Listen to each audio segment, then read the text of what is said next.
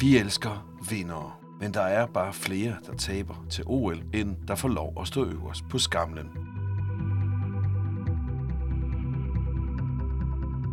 De var skadet, form var der ikke, massen den knækkede, eller de var bare ikke gode nok.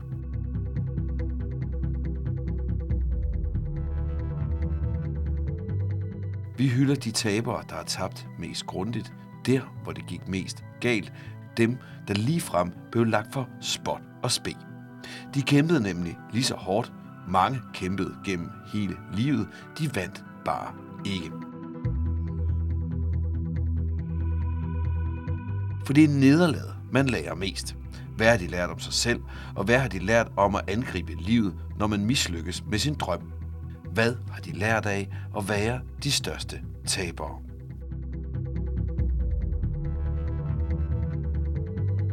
Michael Mays debuterede som kun 17-årig ved OL i år 2000. I 2004 vinder han bronze. Han vinder også en masse medaljer ved VM og EM, blandt andet EM-guld.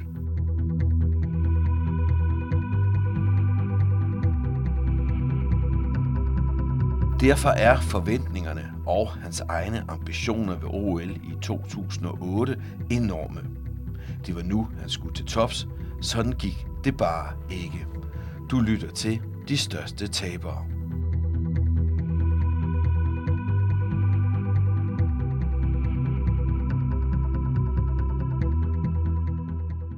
Michael Maes, øh, hvordan og hvorfor begyndte du at spille bordtennis? Jamen, jeg begyndte at spille bordtennis, ligesom jeg tror så mange andre unge mennesker eller børn øh, går til aktiviteter. Jeg spillede fodbold som alle andre, og så mig og min bedste ven, vi spillede meget over på fritteren, og så øh, ville vi gerne melde os ind, så vi tog hinanden i hånden, og så gik vi ned i en lokale bordtennisklub. Og så blev jeg bare bidt af det, øh, stort set fra starten af. Øh, og jeg tror også, det har noget at gøre med, at jeg måske var lidt bedre end min jævnaldrende ret hurtigt, og det er jo det, der fascinerer i den alder. Men, øh, men jeg, jeg har været fascineret af det lige siden. Og hvornår, øh, hvornår fandt du så, at du var god? Jamen, det var jo leg i mange år. Øh, jeg startede, da jeg var 6 år gammel, og, og, og når jeg ser tilbage, kan jeg måske godt se, at, at jeg havde måske lidt flere medaljer for de lokale mesterskaber end mine jævnaldrende, og, og mange af dem var guld, men, men jeg, det var en leg for mig, og, og jeg nød det fællesskab, vi havde. Vi var en gruppe, der spillede meget, så, så det var nok først i omkring teenageårene, når man begynder at blive udtaget til noget ungdomslandshold, og, og ligesom skulle ud i faktisk den store verden og, og prøve kræfter øh, i ungdomsrækkerne, at, at det måske gik lidt op for mig, at, øh, at ja, der var, der var måske noget, som, som kunne blive til noget. Så hvornår blev det så alvorligt? Det blev jo alvorligt der ved en 13-14 års alderen. Jeg spillede rigtig meget fodbold og, og fik pænt at vide af min fodboldtræner og min bordtennistræner i samme rum, at nu skulle jeg vælge. Og der valgte jeg så bordtennis, og så vidste jeg godt, nu har jeg ligesom valgt den vej. Og så valgte jeg jo så at flytte til udlandet allerede som 15-årig. Og der vil jeg sige, der fik jeg at smage, hvad, hvad det vil sige og hvad det kræver at, at nå helt til tops. Din bordtennistræner og din fodboldtræner gik sammen om at fortælle dig, at du skulle tage en beslutning, eller hvad? Ja, altså jeg havde møde med begge to, og, og det hang ikke sammen mere. Der var noget hver weekend der oven i hinanden, og jeg ville gerne det hele, og, og så videre. Jeg, det, det gik bare ikke mere, og jeg var nødt til ligesom at, at vælge noget, og så valgte jeg bordtennis, men, men fik så en aftale om, at når jeg havde fri, så kunne jeg stadigvæk godt være lidt med på holdet, så, øh, så jeg kunne se alle mine, mine kammerater fra fodbold. Og så rykker du til udlandet, hvor det, der blev det så alvorligt, og hvad, hvad, hvad skete der der? Bordtennis svar på FC Barcelona i fodbold, øh, Düsseldorf. Jeg var til en ungdomsturnering i Tjekkiet, og så kom deres cheftræner, han var nede og spotte unge talenter. Og så kom han hen og, og gerne ville have en snak med mig, øh, med mig og landstræneren, og han ville gerne have mig ned på sådan en, jamen det er jo en lærlingkontrakt, fordi jeg var så ung, men, men kom derned og, og ligesom være en del af deres første hold, og ligesom lære at være med i træningen og så videre. Det var en chance, jeg ikke kunne sige nej til. Øh, den kom måske kun én gang i livet, så, så efter nogle overvejelser, trods alt, så, så valgte jeg at springe ud i det og, og ende med at være der i otte år som fra 15-årig. Det er tidligere ja, så, ja, jeg tror, jeg lavede aftalen som 15-årig og flyttede så efter, jeg var færdig med 10. klasse, og der var jeg så 16. Er det så med forældre og sådan noget? Eller? Det var uden mor og far, og det var alene i lufthavnen, og så, øh, så ned på et hotelværelse, som jeg boede i, øh, på i ja, små to år.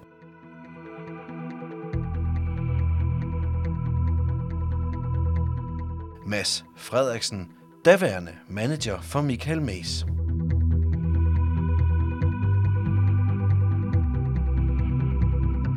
Som øh, ung atlet var Michael utrolig passioneret, hårdarbejdende, og havde også meget temperament. Han var født med en øh, særlig gave og meget, meget stor talent, og valgte en tidlig alder at flytte til Tyskland alene og bo på et lille kalekammerværelse, som også viser, hvor seriøs og dedikeret han var. Nogle gange måske lidt for temperamentsfuld. Det var også det, der gjorde ham til noget særligt, og var grund til, at han kunne skabe så unikke og, og store resultater.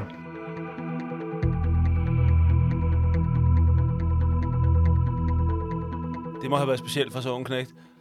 Jamen det var det også, og når jeg ser tilbage, så øh, nogle gange spørger folk, vil du gøre det igen? Ja, det vil jeg da, øh, men dengang var der jo ikke iPhone og FaceTime, og øh, jeg måtte låne øh, klubtelefonen en gang om ugen og ringe hjem til de gamle og, og så videre, men, men det var jo de tider, og det var jo ligesom, jeg tror det måske var sværest for min mor og far, og ligesom at, at sende mig afsted, men, men altså omvendt, jeg sagde jo, at jeg er jo kun en times flyvning væk, og hvis jeg ligger og er ked af det og ikke vil det mere, jamen så kommer jeg bare hjem. Så det var jo, jeg så det jo mere som en chance for ligesom at leve min drøm ud. Du er ung, og du kommer på kontrakt. Altså, jeg har ikke selv begreb om, hvor meget. Altså, er der mange penge i bordtennis, så det er virkelig noget, der kan, kan gøre noget? Sådan noget? Altså vil sige, den første kontrakt, der var ikke særlig mange penge. Øh, det var, altså, som jeg sagde, en lærlingkontrakt, hvor at, at man selvfølgelig fik, så man, øh, man ikke gik på røv og albuer, man havde til mad og kost og logi og så videre, men, men, men det, var, øh, det var en lærlingkontrakt, og, og man kan sige, når du så stiger i graderne, så er der selvfølgelig flere penge i det. Det er ikke fodbold eller golf eller, eller tennis, men, men jeg vil sige, de, de bedste bordtennisspillere kan da godt tjene en god skil. Men det er ikke pengene, der driver værket for dig dengang? Nej, slet ikke. Slet ikke. Altså, øh, og det har det faktisk aldrig været. De har selvfølgelig været rare for med på siden, men, men det har været drømme og ambitioner. Det har været at vinde titler. Jeg har altid set det sådan, blive så god som muligt, opnå så meget som muligt, så kommer pengene også. Det er svært at være en af de bedste, og så tjene 0 kroner i hvert fald. Og hvad var drømmen? Jeg har jo altid øh, set mesterskaber, og i bordtennis, der, der er ligesom de tre store. Det er selvfølgelig OL, og så er det VM, og så er det EM. Drømmen var jo på et eller andet tidspunkt at stå øverst på skamlen i en af de tre ting. Det går godt for dig i VM og EM øh, i flere omgange. Kan du ikke fortælle, du vinder en masse medaljer, kan du ikke fortælle om de her succesoplevelser? Det starter egentlig da den fjerde største turnering, som hedder Europa Top 12, øh, som er de 12 bedste i Europa, der samles, øh, øh, og så, så møder man hinanden. Den vandt jeg som 21-årig, tror jeg. Det var ligesom, hvad kan man sige, mit internationale rigtige gennembrud på seniorbordtennis. Og så derfra gik det jo lidt rap i rap. Der var nogle dumme skader ind imellem og osv., men, men, men begynder at nå langt i turneringerne og, og, og ligesom at, at finde mig til rette i, i toppen. Men det var jo altså fantastisk, men når man er i det, så er det hele tiden, man vinder lidt, og så næste uge er der noget nyt, og næste uge igen er der noget nyt, så man stopper ikke sådan på den måde op og lige ligger, ligger i sengen og tænker, ej, hvor er det vildt det her, fordi man var jo hele tiden på vej videre, man havde den træning dagen efter for at blive endnu bedre, så, så det var sådan meget drivet for ligesom hele tiden at blive bedre. Vi må godt blære os lidt her. Kan du ikke fortælle præcis, hvad det er, du har vundet for lytterne? Oha, øh, jamen hvis jeg skal prøve at blære mig, jamen altså jeg har vundet Europa Top 12, så har jeg en del sølv- og bronzemedaljer ved mesterskaber, øh, dem kan jeg ikke så godt lide. Og så, og så har jeg EM-guld i single, øh, som selvfølgelig står som for mig det største. Øh, alene det, det er guld, øh, og det var single, og, og, og det var ligesom prikken over i, vil jeg sige. Nu siger du selv, at du ikke så godt kan lide de her øh, bronze- og sølvmedaljer. Er det meget mindsetet for sådan nogle professionelle udøvere? Fordi at jeg, vi har talt med forskellige folk, og, og øh, så talte, der var en, der sagde, at, øh, at, at, at vejen til for eksempel et OL, det, det er, altså dem, der står på toppen, det er folk, der hele tiden har tabt, og hele tiden følger nederlag. Og så ender de så der en dag, men, men meget af tiden er det bare øh, våd klud i hovedet. Ja, ja og det, det er jo selvfølgelig også, man kan sige nu her efter, øh, hvor man er stort set stoppet, så, så er jeg da rigtig glad for nogle af mine sølv og mine bronzemedaljer. Jeg er glad for, at jeg har fået dem med, men når man står i situationen, altså du vinder jo ikke sølv, du taber sølv, ikke? Det er jo lidt ligesom en bokser. Hvis du spørger Mikkel, så kan jeg nok heller ikke lide at sige, at han har fået sølvmedalje efter at møde et reward. Men, men, men selvfølgelig efter, så har det jo været en lang turnering, og så er man jo stolt over at have stået på skamlen med et OL for eksempel, og de her ting. Det er jo selvfølgelig noget, man tager med, men, men lige i situationen, så er det op ad bakke i situationen, der er øh, andenpladsen den første taber i virkeligheden? Ja, altså jeg vil sige, til et OL, der spiller man jo om bronzen, ikke? så der, start, der slutter du af med at vinde en bronzekamp, så du slutter af med en sejr, og der er liv og glade dage. Øh, så, så der vil jeg sige, til OL, der, der, mm, det lyder hårdt at sige, men sølvmedalje, der slutter man turneringen med at tabe, og den er ikke så sjov. Lad os så tale om, hvorfor er OL så vigtigt? Jamen, jeg tror, det, det er mange ting. Det er jo selvfølgelig kørt op til i mange, i stort set alle sportsgrene, der er det det største. Hvis man så ser, at det er hver fjerde år, ikke? og lad os sige, en karriere efterhånden, den er mellem 10 og 15 år. Øh, folk holder lidt længere nu her. Så er der ikke særlig mange chancer. Øh, det er måske ja, lad os sige, tre chancer, du har øh, i snit, øh, og, og der skal du slå til. Øh, det er hårdt at tabe til et OL og så videre. Om fire år, så er der en ny chance. Øh, og så tror jeg, at det her med, at du, du mærker virkelig den der nationalfølelse. Du er sted som et hold. Du repræsenterer Danmark på en måde, som, som man ikke gør ved andre ting. Det er hele den der vibe omkring, der gør, at det er så specielt.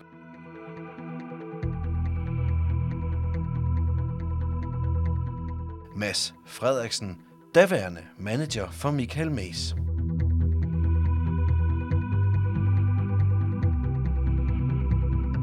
OL er det største for alle atleter. Kunne spille bordtennis, som er folkesport i Kina, ved et OL øh, er noget helt særligt. Det er selvfølgelig et meget, meget hårdt slag og skuffende for Michael at, at ryge tidligt ud ved, ved OL. Når det er sagt, så kan man også sige, at han fik sit helt store gennembrud, da han vendte øh, bronze sammen med øh, Finn Tugveld.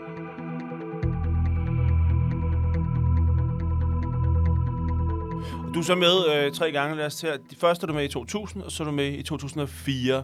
Kan du ikke prøve at fortælle om de to år? Jamen, uh, Sydney 2000, der var jeg jo 17 år gammel øh, og helt grøn, øh, og var lidt en overraskelse, at jeg, jeg kvalificerede mig. Øh, og der var jeg jo med for at lære. Altså, basic set. Jeg vidste jo, alle vidste jo, jeg har jo ingen chance for at gøre noget her. Men, men jeg var 17 år gammel, og jeg stod med åben øjne på polyper og så den ene verdensstjerne gå forbi mig efter den anden. Ikke? Og jeg kom fra, fra Faxe og var helt grøn. Ikke? Der var jeg med for at lære, og, og det var jo en kæmpe oplevelse. Alene det at være i Australien og Sydney og være en del af, af den her trup, det var jo, jeg kan huske, at uh, håndboldpigerne var på toppen, og dem boede vi ved siden af, og det var jo, uh, det var jo åbne øjne på løber, ikke? og gik de ud og solede om morgenen, så kiggede man lige ud af vinduet og ser, om der var noget at kigge på. Ikke? Øh, så, øh, så det var en ordentlig en på opleveren. Øh, og så kan man sige, at fire år efter i Athen, der, der er det jo lidt andre foretegn, kan man sige. Det er jo så der, medaljen kommer i hus, og, og det var jo Altså, det var jo øh, lidt en rusjebane. Jeg vidste, jeg var i rigtig god form, og jeg vidste også, at jeg havde chancen for at lave noget godt. Starter med at tage, eller ikke starter, men, men taber til, til en rigtig god spiller fra Hongkong, som jeg har haft lidt svært ved. Øh, og det var jo en kæmpe skuffelse, og så skulle jeg ind og rejse mig dagen efter i, i dobbelt. Og så ender det så, øh, så rigtig godt med, at øh, 4-5 dage efter, så står vi med en bronzemedalje, og det er et par 20 år og, og har fået en medalje ved OL. Det, det var jo stort, og, og som vi også snakkede om før, så synes jeg jo, man ender med at vinde en bronzemedalje. I dag er jeg jo glad for, at vi, vi, vi hæver os selv op i røvhårene efter et, et tæt semifinalnederlag, og så næste dag kunne rejse os, øh, og så ligesom sige, nu har vi da det stykke metal øh, hjemme i skuffen et eller andet sted, øh, i stedet for at få fjerdepladsen. Og nu siger du, at, øh, at du starter med at tabe i single. Er det sådan, er det en kamp, og så er det der, du er?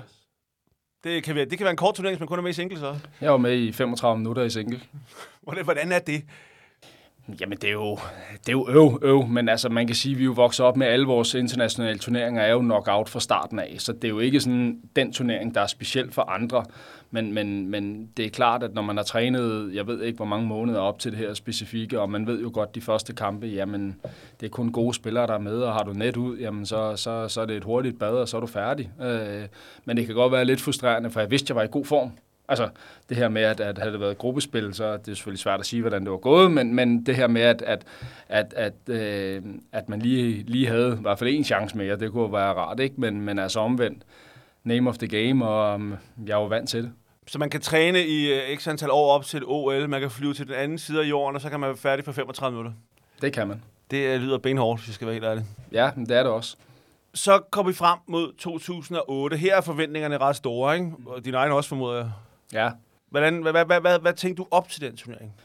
Jamen, jeg havde egentlig en, øh, en rigtig god fornemmelse. Alle mine forberedelser var gået skide godt, øh, og, og jeg havde spillet godt inden. Øh, jeg var i god form, havde ikke været skadet i halvanden år eller sådan noget, og haft et rigtig godt forløb. Jeg var vil jeg næsten sige, tæt på mit livsform. Hvordan er forberedelsen op til sådan et OL, hvor nu, nu er det nu, det skal være? Ja, men typisk så, så, så, så omkring tre måneder før, altså sæsonen kører jo, øh, men omkring, jeg har gjort det op til mesterskaber, omkring tre måneder for at gå, hvad kan man kalde det, i mesterskabsmode, hvor at, at man ligesom intensiverer det lidt og laver ligesom sin tre måneders plan op til, og selvfølgelig er de startet før, men der rejser man jo rundt i verden og spiller, og det ene og det andet. Øh, så der er det ligesom det her med at, at følge sådan en trappe i formen, kan man sige, hvor at, at man forhåbentlig skal ramme den øh, kl. 10.30 øh, et eller andet sted i Beijing, øh, når, når klokken ringer. Og at det var gået fuldstændig som planlagt. Hvor meget fylder det i dit hoved i den periode? Jamen, det fylder jo alt. Altså, hele livet er jo tilrettelagt efter det. Det er jo alt, hvad du spiser, din søvn, øh, træning, øh, behandlinger. Øh, det er jo med at, at ikke at blive forkølet. Du skal ikke lige have en uge med influenza eller øh, en dum lille øh, skade. Så det er jo sådan en blanding med at ligge på max, men alligevel have lidt overskud, så du ikke ryger ind i sådan en dum outbreaks op til. Og hvordan regner du med, det vil gå det her? Jamen altså, man ved jo, som apropos havde jo en bitter erfaring, altså OL er benhårdt. Jeg var ret højt seedet, så jeg starter i det, der vil sige tredje runde, så hvis min første kamp vil blive mod en, der er nogenlunde lige så god som mig, øh, men som har spillet en kamp inden. Øh, og den kamp inden ved man, at historik betyder ret meget. Øh, og, og, så jeg vidste, det ville være svært, men altså omvendt, så, så vidste jeg også, at jeg var i mit livs form. Øh, og, og, og man kan sige, det er jo apropos skuffelse, så er OL i Beijing jo stadigvæk der, hvor at, at, at det har været min største skuffelse ved OL, øh, by far, fordi jeg vidste, jeg var i god form, og jeg spillede faktisk også nu en, en fin åbningskamp, og det, det, det var ikke nok, men, men der havde jeg virkelig den der efter, og det tog mig lang tid, fordi der, havde, der følte jeg, at jeg var i så god form, at åh. Fortæl en gang, gå dagen igennem, fortæl, hvad der sker. Du stopper om morgenen, og hvad sker der så? Jamen altså, hvis jeg skal gå, hvad kan man sige, tiden igennem, fordi det synes jeg også er ret vigtigt. Det var jo i Beijing, der var tidsforskel, og jeg var den eneste fra, Dan, øh, fra bordtennis Danmark, øh, som var kvalificeret, så jeg var alene derude.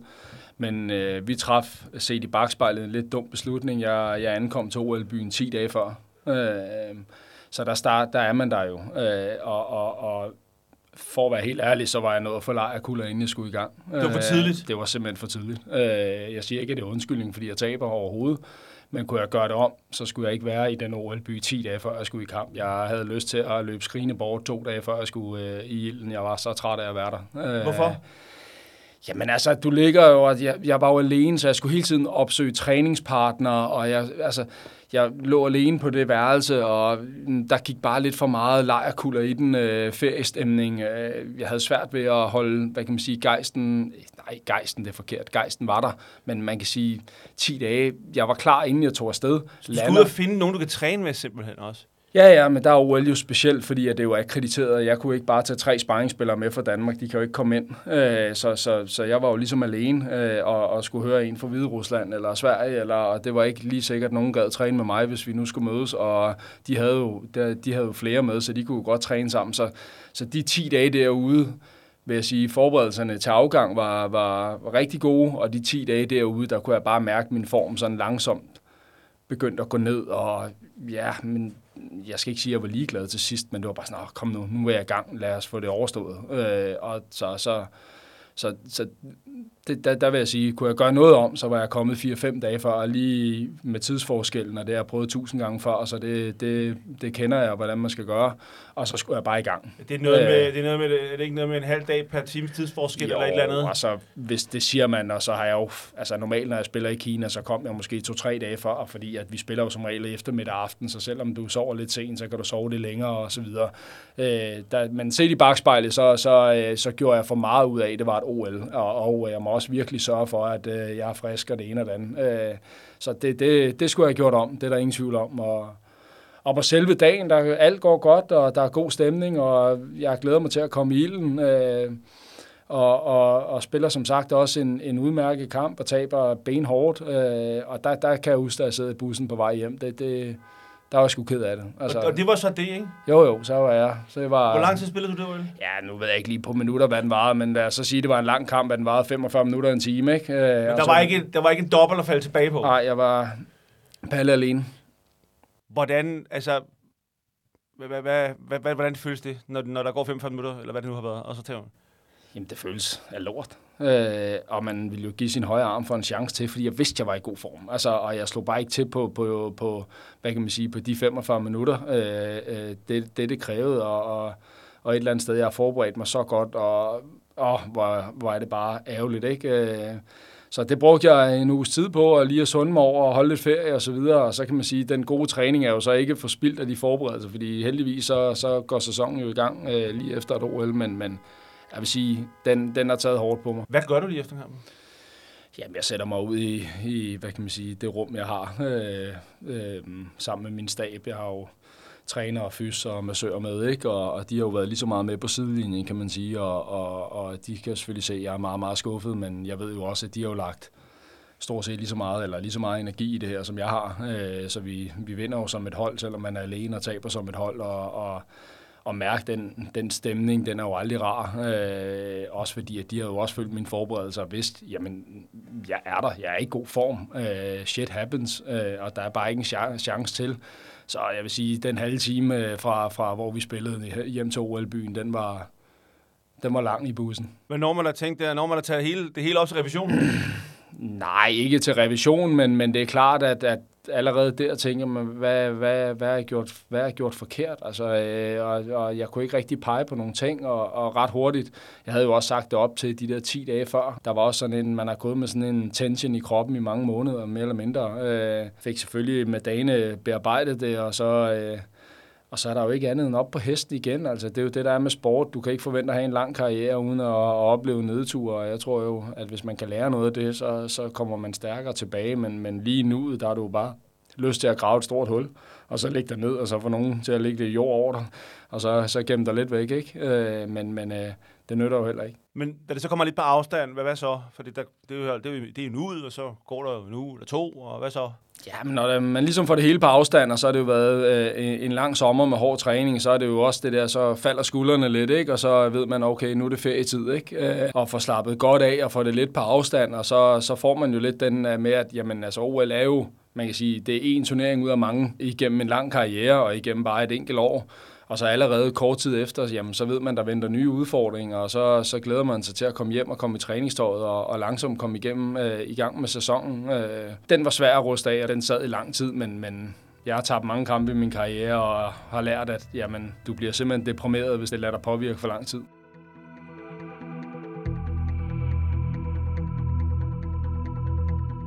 Mads Frederiksen, daværende manager for Michael Mays.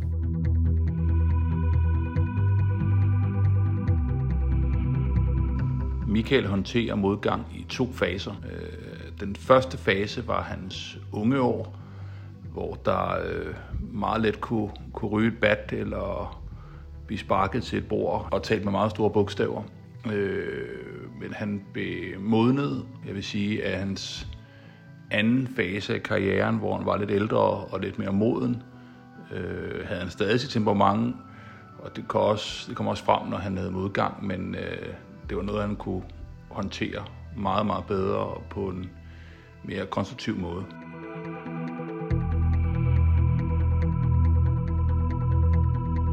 Men hvad lærer man af sådan noget modgang?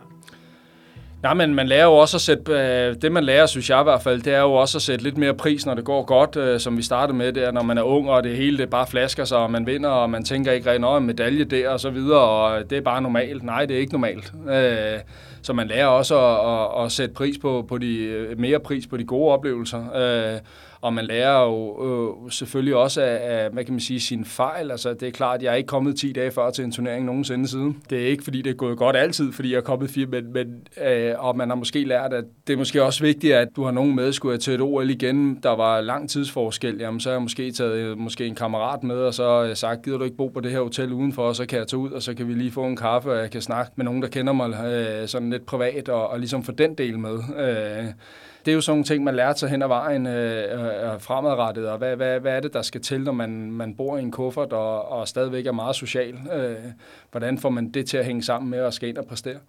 Og hvordan brugte du den her modgang i, i karrieren i årene efter? For du stopper jo ikke øh, lige efter. Jo. Nej, nej. Det gav mig egentlig mere sult, og, og, jeg, og som sagt, så vidste jeg jo, at jeg var i god form, og jeg havde spillet rigtig godt op til, og, og, og så videre. Så, så jeg valgte egentlig at lave det til, om til en positivt, at jeg har fået et rigtig godt forløb over sommeren øh, som, som træning frem mod et OL, og, og kroppen var fin, og, og fysisk var jeg god, og, og, og, og som sagt, så kommer man jo hjem fra et OL efter noget ferie, og så, så går sæsonen i gang, og den startede så også godt for mit vedkommende, og det er jo selvfølgelig meget rart. Øh, så, så er man ligesom i gang igen, og så er tankerne ligesom allerede videre til noget nyt.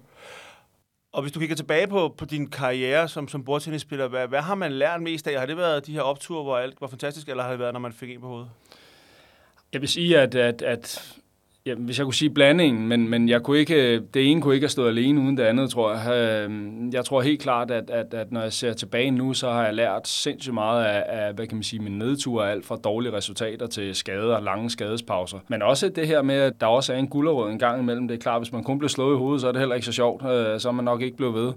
Men, men den der fornemmelse af at stå, øh, jeg kan huske, da jeg vandt EM i single, og stå i badet på mit hotelværelse alene og kigge op, og bare tænke, hold da kæft, man, hvad, hvad sker der? Altså, den fornemmelse i kroppen, den er ubeskrivelig. Øh, lige så dårlig ubeskrivelig den er, når man står i badet her i Beijing og skal ikke ved, hvad fanden der skal ske herfra. Og jeg tror, at det der top og bund, det er i hvert fald det, der har drevet mig, øh, og stadigvæk driver mig i dag med det, jeg nu beskæftiger mig med. Øh, jeg må jo indrømme, jeg kan jo godt lide den, nu kan jeg lade det lier, men jeg kan jo godt lide, at man er på bar bund, og resultatet ikke er fikset på forhånd. Det bør heller ikke være sådan et stort nåløje, du skal igennem. Øh, et lille nåløje, synes jeg også er interessant at se, om man kan finde sin vej. Nu er du jo så øh, selvstændig i dag og har et par bistroer, blandt andet på Amager, og hvordan kan du bruge det, du har lært øh, som, som øh, topatlet i det?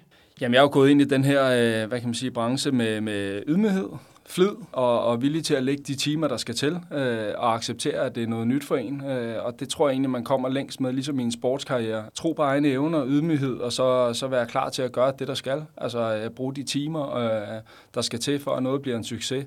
Jeg tror sgu ikke, der er så stor forskel på sportens verden og erhvervslivet. Det er mange af de samme, samme ting, som går igen. Det, det kan man sige, det, det er sådan noget, jeg brænder for. Øh, jeg kan godt lide at at se en baby, og så, og så følge baby og, og knokle for, at, at, at baby så bliver stor og stærk og, og kan gå ud og, og vise nogle muskler. Øh, den rejse synes jeg er fantastisk, og, og, og den er ikke så meget anderledes for sportens verden øh, og så over til erhvervslivet. Michael Mace, vi håber, at den nye baby den kommer til at gå lige så godt som karrieren. Fordi du var med. Det var så let. Tak fordi du måtte komme.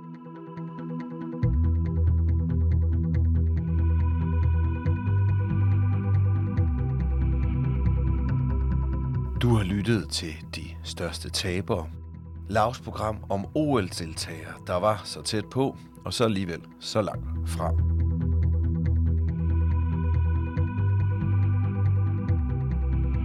Du kan høre flere udgaver af De Største Tabere der, hvor du hører din podcasts. Programmet er lavet af Wilmore Content for Loud. Din vært var Lasse Charles Pedersen. I redaktionen er Morten Olsen, Lasse Charles Pedersen og Tom Carstensen. Produktion og teknik stod Tom Carstensen for.